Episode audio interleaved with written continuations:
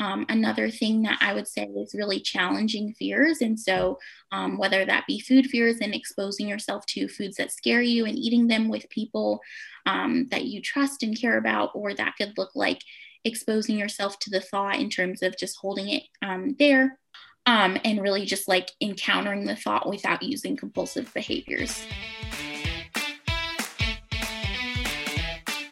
Welcome to Let's Thrive the podcast, a place for holistic storytelling with none of the BS and a whole lot of fun. I'm your host, Emily Feichels, and my mission is to interview guests that inspire, educate, and empower you to live your best life. In these stories, you will see a part of your own journey reflected in theirs and learn to grow from it. And with that said, let's thrive.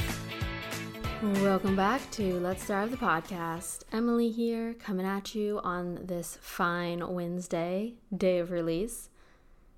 What a time it's been. 2020 has started out with a bang, as we all know. And as you may know, if you follow along on Instagram, I'm at Emily Feichels, always linked below because I know the last name is hella hard to spell. Anyway, if you've been following along there, then you may have seen that on my 21st birthday in 2021, I received a positive test result for COVID. So, you know, that was a little ironic, a little laugh, not really, more like a mental emotional breakdown, but we're doing it, we're getting through it. I feel perfectly fine. I feel so grateful that I only experienced a few days of rather horrible symptoms and then things cleared up and now I'm just recovering and quarantining, of course.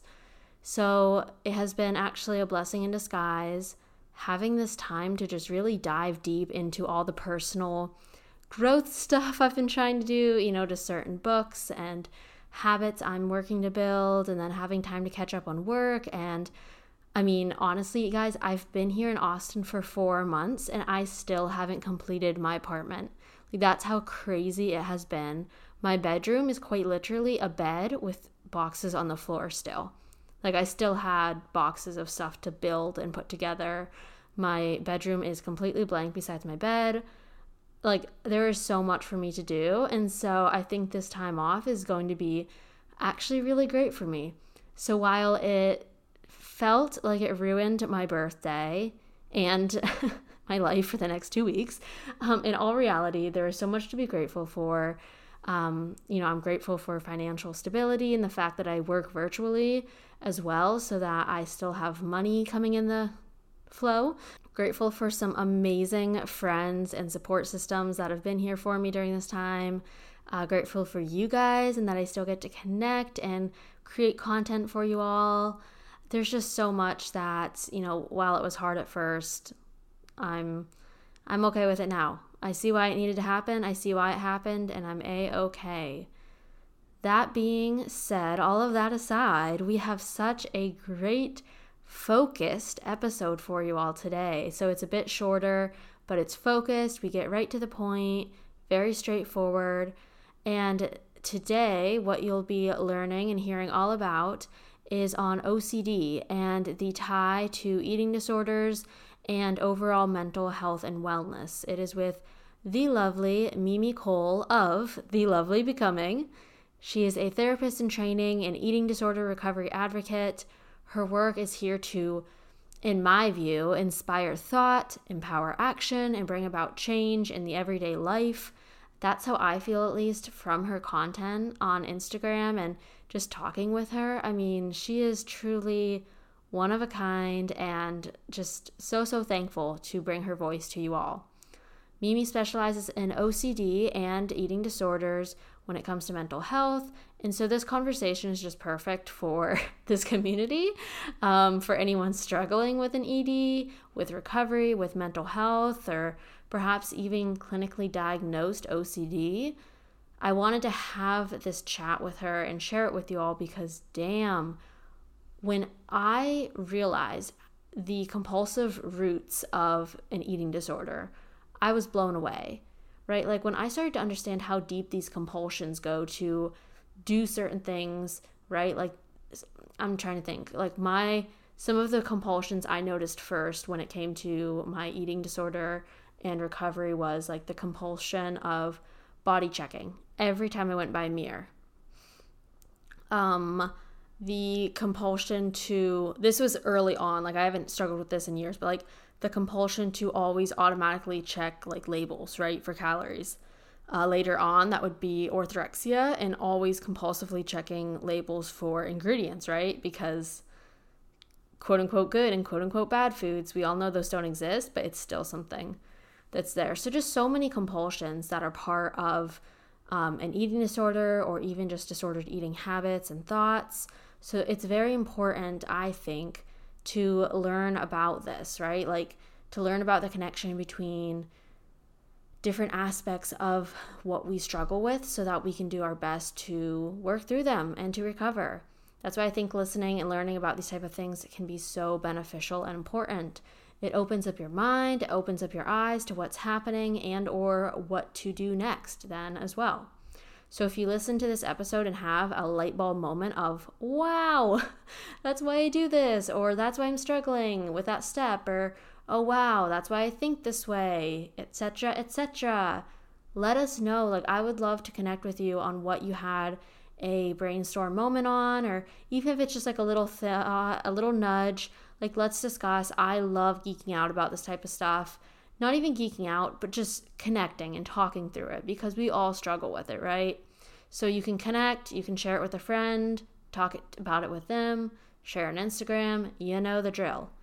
Now I do will say there's some audio clipping weirdness on my end, but otherwise like this is a phenomenal quick episode that I think will really benefit a lot of you.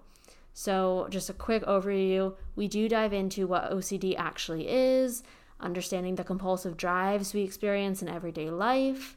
Uh, an interesting part is when we discuss what a disordered diagnosis is versus the mainstream misconception of what a disorder is, right? So, even though so many of us joke around saying, like, oh, it's my OCD, well, like, there is quite the difference when it comes to those disorder diagnoses. And so it's just interesting to hear about from Mimi's perspective as a professional in the field. Uh, we go into different therapy styles and ways to work on OCD, eating disorders, compulsive behaviors, etc. Uh, the connection between OCD, clinically diagnosed, and eating disorders. Uh, the power of exposure versus running away. This is called opposite action, which you guys may have heard me talk about with Jennifer Rowland in a previous episode. That is fire if you are struggling with disordered eating and eating disorders. Uh, and then just overall, like when acceptance when it comes to facing food fears, uh, character traits like perfectionism and how they can contribute to certain disorders and manifestations and mental health. Like so much to consider and listen and think about from this episode. So let us know if you listen, let us know your thoughts. We would love to connect. You can connect with Mimi on Instagram at thelovely.becoming and her podcast as well. Both are blo- linked below. And I'm on Instagram at Emily Feichels and at Let's Thrive Podcast. If you guys can connect, that would be amazing. Give it a share.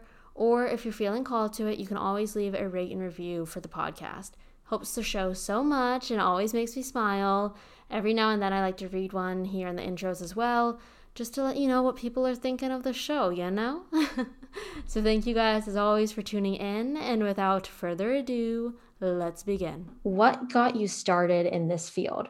So today we're going to be talking about, you know, overall mental health, OCD, eating disorders, topics that are very prevalent in my life and, you know, very much so for my audience and any of those people listening as well. So, like, what pulled you into this path? Like, was it past experience of your own? Was it watching people in your own life? What was sort of that like tug in that direction, I suppose? Yeah, so um, before I started my undergraduate degree, I had never been to therapy. I didn't really know much about it. Um, I was very set on being a teacher um, in special education. And so that was my passion at the time. And I um, went and looked for schools based on that. Um, and then when I got to college, like many other people, I started experiencing anxiety symptoms. Um, and so I was looking for a therapist, and she ended up pointing out um, a possible eating disorder. Um, and then through that journey, I learned about OCD as well. Um, and then I had it and um, just learned a lot of truths about it beyond the misconceptions of the media. Oh, okay. I love that. Yeah. So you've got like the past experience in there as well that sort of fuels the fire, I suppose. Um, yeah. And so I love that you just mentioned that about like the misconceptions about about it all from society. And I think we see that in a lot of things, but specifically when it comes to like, let's start out, I suppose, with OCD. What would you say is like the misconception about it in modern media and in you know how nonchalantly we can all say oh i have ocd like let's let's break down why it's so like misunderstood in a sense i suppose yeah, so the only thing that I've really heard talked about, um, or I would say the two, is just right OCD and contamination OCD. Um, and they're really misunderstood because contamination OCD and just right OCD aren't about liking um, those compulsions and those habits. Like hand washing is a really popular one in the media, um, or like correcting a pencil to be the perfectly straight thing. Um, but really, it's it's a lot about um, safety seeking and reducing anxiety and an inability to tolerate distress. Um, so a lot of people with OCD will link um, compulsive compulsive behaviors or intrusive thoughts to something if i don't do this something bad will happen to me or my loved ones. Um, and so it's really driven by a lot of fear and anxiety whereas in the media it's kind of like i like to be clean i like to be organized and like oh i'm so like ocd about it. Um, but in reality ocd has a ton of different themes um, and so it can be um, scrupulosity, which is moral obsessions and religious obsessions. Um, it can look like um, inappropriate sexual thoughts about kids. Um, it can look like um, fear of driving and running someone over. but the key is that uh, all intrusive thoughts are ego dystonic for the sufferer. And so that means that they're opposite to their values and belief systems. Okay. So it's, yeah, I, I like what that word there you used, intrusive, because I think that's something that anyone who's had an eating disorder or struggled with disordered eating could actually one second. I'm just unplugging my microphone really quick. Okay, there we go. Um, I think that anyone who's like kind of struggled in that sense could relate and understand the intrusive thoughts of like diet culture, right? Of mm-hmm. like body image thoughts or food thoughts or whatever, but they can like come at us in so many other ways of life too. And um, what you were saying in the beginning, it almost kind of reminds me of people like when you get what is it? Um, not like superstitions, but you know, like it'll be like game day, right? And the athletes have all the little things they have to do to make sure that like the game goes right or whatever it is. And what you were saying there about like it's like these compulsive habits or behaviors or thoughts that we feel we have to do otherwise like someone may get hurt or someone you know like may suffer is that sort of like a similar kind of analogy there like combining those kind of two similar things I think so. I think what I would say is it's a lot more intensified and mm-hmm. debilitating, mm-hmm. which I'm sure you're kind of getting at. Um, but it's just kind of this idea that like I need to do this thing so that people don't die, people don't get harmed, um, and so it's very uh, debilitating. Okay, and so is this something that we're born with? Is this something that develops over time? Um, I'm just sort of curious, you know, like what could lead us to this train of thinking this sort of you know like belief in the world that that is ocd yeah so um, a lot of it is that the individuals so everybody gets intrusive thoughts mm-hmm. um, first of all is what i'll say the problem is for individuals with OCD, they get really stuck in the loop of what do these thoughts mean about me? What do they say about my values? And how do I kind of suppress those thoughts? So, a lot of the common narrative. Um, like with all mental disorders, there's a mix of environment and um, genetics. And so genetic predispositions can play a role. Um, stressful environments can play a role in continuing to um, perpetuate compulsive behaviors and also not receiving treatment and help and not knowing that it's a problem. Okay, that makes a lot of sense. And something I wanted to hit on actually right there when you said um, with like the disorder part, you did a post once about D is for disorder, and you were talking a bit about how you know this is a legitimate term and yet as i said in the beginning how many of us are around like oh i have ocd or even i mean you know eating disorder versus disordered eating vice versa so could you i mean not to go too far off topic but real quick hone in on like what the idea of like this clinical di- diagnosis of a disorder would be versus what we all just say? Yeah, so um, in the DSM, which is the diagnosis, diagnostic and statistical manual um, for treating and, or for rather diagnosing mental illnesses um, that we use across um, a lot of the United States and North America, as well as in Europe. Um, so this manual states a bunch of different criteria, one of those being that the compulsions or obsessions must take up an hour a day at least. Um, and so that's one of the criteria. And then it must cause clinically significant distress. And so it has to be something that the individual feels like they can't control, the individual feels like it takes over their life, kind of. Um, and so those are some of the criteria. And then um, making sure that there really are true like getting stuck in obsessive thinking and getting intrusive thoughts more frequently. Um, and then compulsions can be mental or physical, so they can be rumination, things like that. Um, but yes, the diagnosis really does kind of comp- com- comprise of a lot of different um, factors and assets. That being said, you said it has to take up like an hour of day like there's all these specifications for it so when it comes to you know circling back to ocd here what are some ways that that might impact like day-to-day life? Now you mentioned you know like a general not a general but like a specific way of like intrusive thoughts about like um you listed like two or three there but i guess like besides that what are some ways it may manifest in the day-to-day life that could be intrusive or impact like how we move throughout the world in a sense yeah. So if you're having intrusive thoughts, for example, about your religion, um, which is called scrupulosity, or about doing things right and correct and morally um, appropriate, um, then that's going to impact the way you show up in relationships because you're always going to be worrying. For example, one thought that I used to have was if I don't pick up this piece of trash on the road, God will be mad at me. And you can imagine there are tons of pieces of trash around the world. And so constantly thinking about is it my moral duty to um, apologize several times? Is it my moral duty to make sure I do things right and perfectly? If there's a plan for me, then there's a perfect fork I should be using right now.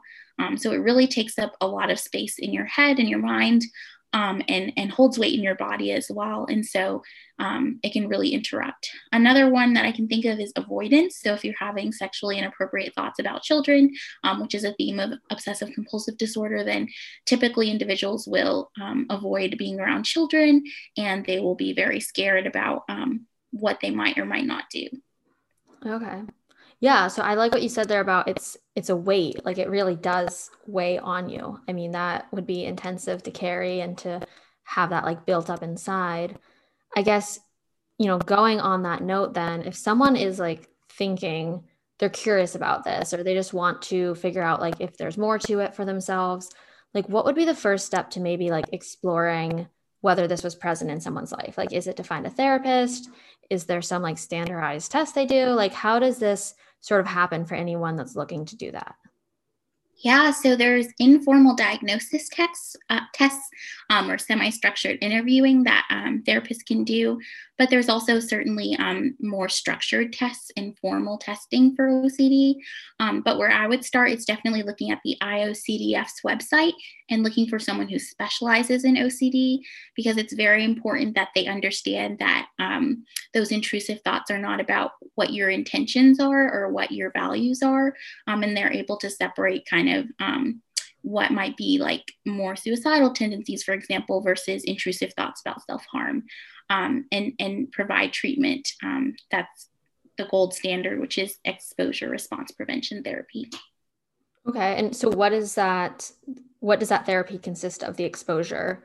I can't say the rest of it. exposure response prevention or ERP for okay. short. Um, so exposures look like either in vivo, which is live exposures, or imaginal exposures. Um, so that can look like writing a worry script about the worst thing that could happen um, based on our thoughts, or that could look like doing a physically um, in-person exposure, such as um, touching door handles, touching toilet um, seats, touching um, things that are considered contaminated, or it could look like, um, to use a less stereotypical example, um, driving around and not ruminating um, and imagining that you may or may not have hit someone and not known it. Um, and so what you want to do is you want to prevent a compulsive response. And so you do those activities and you engage in the worries and the fears without um, using compulsive behaviors. And so over time, you learn in your body that something bad may or may not happen, but I can cope with the distress and tolerate the uncertainty. Mm, okay. No, I can imagine that would be like an immense, it'd be, it'd be hard, but that yeah. if you were able to come to that conclusion at the end of it, like that would be, I can only imagine such a like weight off your chest to have that comfort, that sort of like thought in your mind as well. Um, and I guess like on that on that topic and on the idea of the compulsiveness of it all, that's actually how I myself was thinking the one day about how like there has to be some correlation between OCD and eating disorders. And I mean, sure enough, you look it up on Google and it's everywhere.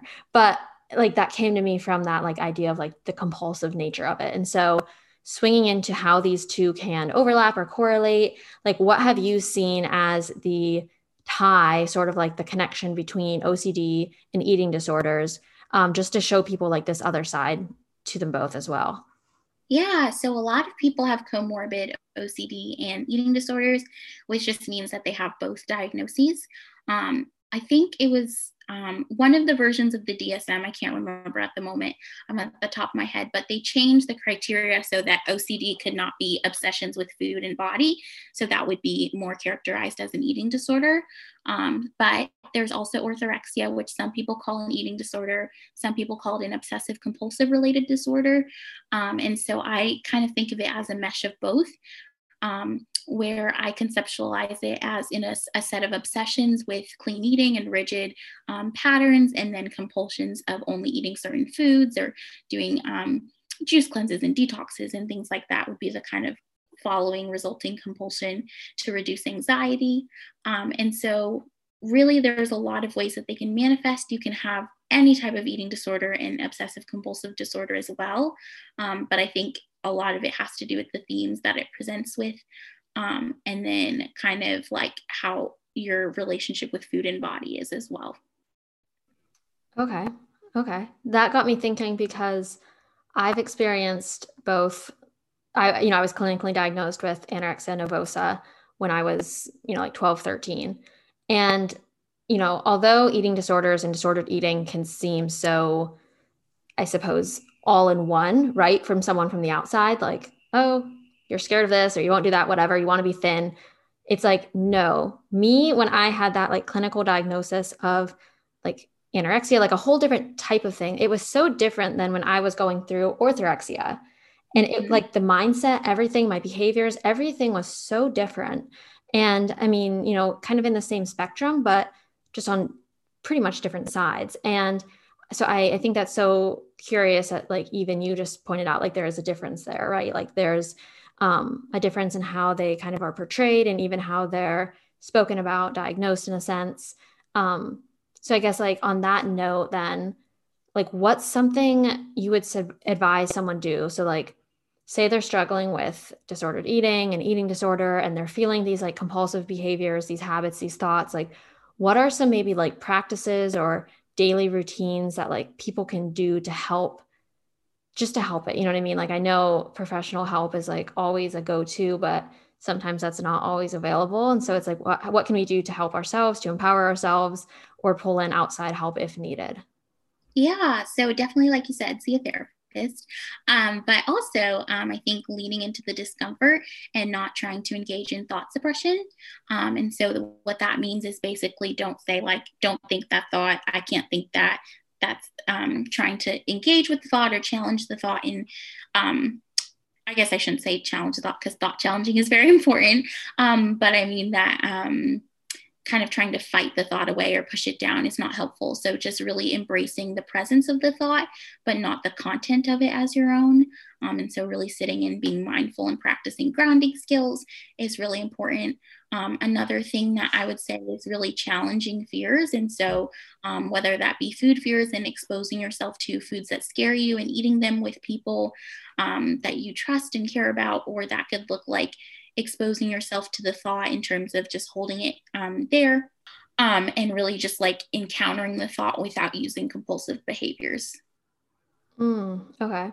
I like, so you mentioned like the challenging thought part, and I kind of like that idea where there of what you were just saying with the exposure thing. Like, kind of putting yourself in the path of the, you know, like I feel like my personal tendency when these things come up is to run or avoid it or whatever it is. And because it is so much harder to just face it, to sit with it, or to actually do opposite action, which is what I was talking with Jennifer Rowland. I don't know if you um, know her. She's an eating disorder specialist too. And she, like, a big thing she was talking about when I had her on was opposite action. And that idea, oh, she had this amazing analogy about something with like a wave.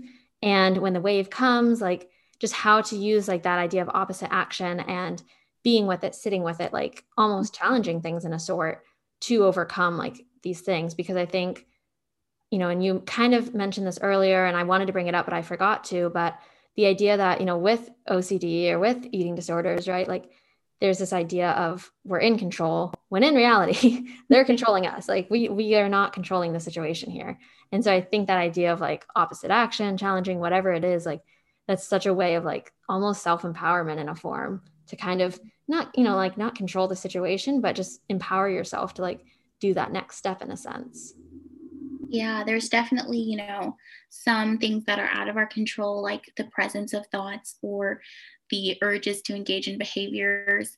Um, but there is a little bit of choice in terms of what we do with those. Um, and when we are educated and learn about um, how to really um, effectively push back against those thoughts without fighting them um, or without succumbing to urges, I think it's really important to to honor the fact that it's really really hard to push back against urges and um, to engage in mindfulness, but it's also really possible. Mm-hmm. No, and I mean, on that note, say for instance that someone is struggling with, you know, like a food fear and they they want to do the exposure, they're listening to this, they're like, okay, I'm gonna go out and get myself a donut. You know, maybe they haven't had a donut in years. Like, are there any is there anything you'd suggest just to like help support that, right? Like things to remember, words to tell themselves, like actions to take, just to really like help them feel at at peace and at and almost like safe, right? When they're like doing this somewhat scary new thing. Yeah, so I don't think that everyone will love to hear this, but I think it's important to say um, is that remind yourself that the feared thing may or may not happen, but you can cope with what comes up. So, for in that instance, instead of telling yourself it's just a donut, it won't cause me to gain weight by one donut, I think a better kind of more long lasting recovery says, I may or may not gain weight from this, but I can enjoy life. I can enjoy this donut. I can enjoy presence with other people um, despite that fear. Okay. I like that actually. I mean, I know it's like not the, it's not like what people want to hear or whatever, but I think it's like the truth and like the honesty of it, right? Because mm-hmm. the reason I brought that up is I, I struggled for a long time with like autoimmune things. And so I was gluten free and grain free and dairy free and you know like all the labels right? It was all part of like orthorexia too. And recently i've been working to just like dismantle those. And gluten has been a big one for me to work on. And at first i was trying to tell myself like you're going to be perfectly okay. Gluten will not hurt you. You'll be okay but like what happened was right like my body did react like i hadn't allowed myself to enjoy gluten in a long ass time and i still do mm-hmm. have like some health things so it's eh, I, I did find myself shifting over time to say, hey, you might be a little bloated or you might be a little like brain foggy, whatever it is.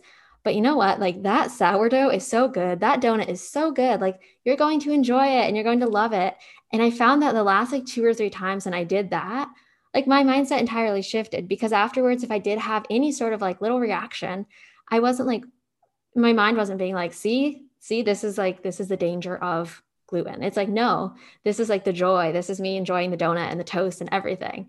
And so I actually love that you just said that. And I think that's like a huge, huge thing to it's, you know, it's just like a simple like mindset shift, not simple, but it's a mindset shift, like a rephrase of speech that could actually have so much more power when you're doing these type of things. Yes, absolutely. Uh, so then I guess like beyond that, I just wanted to ask a bit and just, you know, hear your thoughts, but when it comes to you know someone with ocd or just eating disorders disordered eating any sort of you know mental health um, struggle in a sense like how does like this like how does this like over underlying i suppose like theme of almost like perfectionism right or wanting to please or whatever you would want to like call it as how can that sort of like come into play with these different different struggles yeah, I think you're right. There are definitely a lot of underlying character traits. Um, and one thing that I've heard that's really helpful for me is kind of a way to reframe um, those perfectionistic tendencies instead of saying, like, I have to be perfect. I want to be excellent, for example. Um, and so there's really some alternate, more positive possibilities that we can do with those underlying kind of um, sometimes harmful traits. Um, in addition, I think that's a lot of the work that happens after we do nutritional rehabilitation for eating disorders, after we do kind of main exposure therapy. Um, we still kind of have a lot of underlying traits usually. Um, and so it's really important to work on those um, when we've kind of stabilized, I guess I'll say. Um, and so I think that it's really important to think about um, some factors that might play a role in predispositions as well. So personality traits and characteristics like perfectionism can be um, uh, risk factors for the development of different mental illnesses and disorders. Um, and so that's something to be aware of as children and parents um, so that we can kind of work on those tendencies before they turn into something else. Mm, yeah, sort of like a proactive, preventative approach. Uh, yes. I was talking with someone this morning she just re- she just found out she was just diagnosed with autism and she had some really fascinating just like tidbits on how that manifested with her eating disorder journey and everything and one thing we are talking about is how there were these signs you know of her when her she was growing up things that just you know her parents didn't know any better of the people they were talking to like they didn't know how to like spot this and it was just crazy you know to imagine like what could have been, you know, right? If they had come to this conclusion earlier. Um, and I guess like on that note, when it comes to like these these personality traits or characteristics or like the like the parts that are sort of not as easy to see, right? Like when it comes to eating disorders, especially, um, since there's so much focus on like the physical or like the main factors. What are some of these like character traits or personality things that are sometimes lingering like towards the end of recovery per se right? Like these like the hidden little like nooks and crannies that could potentially bring us right back to where we started and you know if if it were to happen. Yeah i think another one is impulsivity. And so that desire to um, kind of get out of the anxiety and do something about it to fix it instead of sitting with those emotions and feelings is one that particularly comes to mind um, I'm trying to think of other things. I think, but I think kind of coming back to what we were talking about before, it's mm-hmm. important to go to therapy early if you can and have access to it because then you're able to kind of point out those habits and those patterns and those characteristics um, early on. And I think that's a really good protective factor. Now, in that sense, would you recommend a specific type of therapist? Or, I mean, I know for instance, I've tried EMDR therapy. Um, and then also, I've had people recommend that I find like an eating disorder specialist for therapy, whatever it is. And I just personally don't know, you know, which is better. And of course, it's, you know, it's each to each their own. It's going to be a unique case. But in general, are there certain types of therapists or practices or types of therapy that we should be looking for if you know we're struggling with i guess an eating disorder um, any sort of these like compulsive behaviors that are so so common yeah, so I love DBT. Um, that's my favorite, probably. Um, there's, it's really uh, was developed, I think, for um, personality disorders. I think it was, mm-hmm. Um, but it's been used a lot in eating disorder treatment in all different types of mental illness um, therapies. And so that's my personal favorite. Um, there's also cognitive behavioral therapy, CBT, which is often used to kind of work on cognitive distortions and thought processes and important for both eating disorders and OCD. Um, the gold standard for OCD is going to be exposure response prevention. So I definitely recommend that. And then I also would always recommend seeing a specialist if you can, because um, that means they usually have experience working with individuals who've had those same disorders. And so when you gather more experience with specific disorders, then you're able to kind of know the ins and outs of it, relate a little bit more, and things like that. Yeah, that's interesting. I've had someone on before too, and they were talking about that DBT.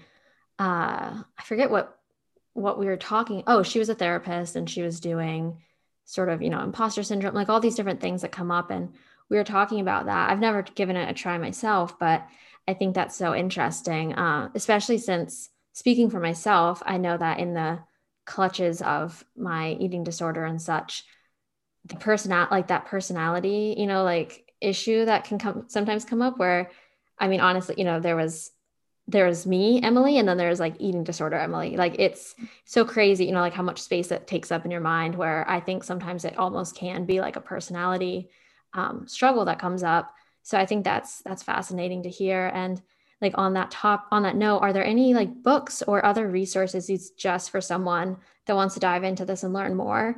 Um, not only for myself because i'm curious but for everyone listening. Like let's help some people out if they really want to yeah, I really love um, Sick Enough from Dr. Jennifer Gaudiani. Okay. Um, I think that should be read by every person with an eating disorder who is curious to learn more. Um, I'd also recommend anything from Brene Brown because I think even though it's not specific to eating disorders, there's just a lot of really wholesome and good um, teachings in there, I should say, I guess. Um, I also would recommend um, Almost Anorexic is a really good book that I really appreciated. Um, and let's see, The Intuitive Eating book is a good one. and Anti Diet from Christy okay. Harrison is also great. Oh, I love Christy Harrison. yes, she's great. And you have a podcast as well, correct? Yes. Where can people like what's what's your focus on that, would you say? If you have like a main focus for it, I suppose. Mine's yeah. a little like all over the place, so I understand. yeah, mine is as well. It started off with interviewing mental health clinicians, um, dietitians, and therapists about recovery and about um, just OCD and eating disorders in general um, and health at every size approach. But it's kind of shifted to be more about boundaries, relationships, um, and communication. Oh, I love that. Oh my gosh. And that's just, that's called The Lovely Becoming, correct? And is it just on like all typical podcast stations, I suppose? Yes. Perfect. I'm excited. I want to give it a listen. I'm like, I'm so fascinated by this all. I was, I felt like I was geeking out in the beginning. I'm like, oh, I get to ask all my questions I've had about. yes. Oh, I love this. Well, thank you so much. I guess it's like a final wrap up. Is there any just sort of message, reminder, quote that's maybe been helping you lately and you just want to share it? I find like these things always resonate with I mean, I feel like so many of us are on a similar wavelength that they just resonate right when you need them to. So, if there's been anything that's been supporting you lately, like feel free to share it. I'm sure someone will benefit from it. Yeah, my favorite thing to say is that um, you are not alone in the thoughts that scare you. Mm. Um, and I think that really would have been so helpful to me early on in my story, um, just knowing that those scary thoughts were not just me. Oh, I love that yes to the community aspect the knowing you're not alone is crucial crucial in any aspect of life. So that's wonderful. Thank you so much for coming yeah. on. And you're on instagram at the lovely becoming as well correct? Yes. Perfect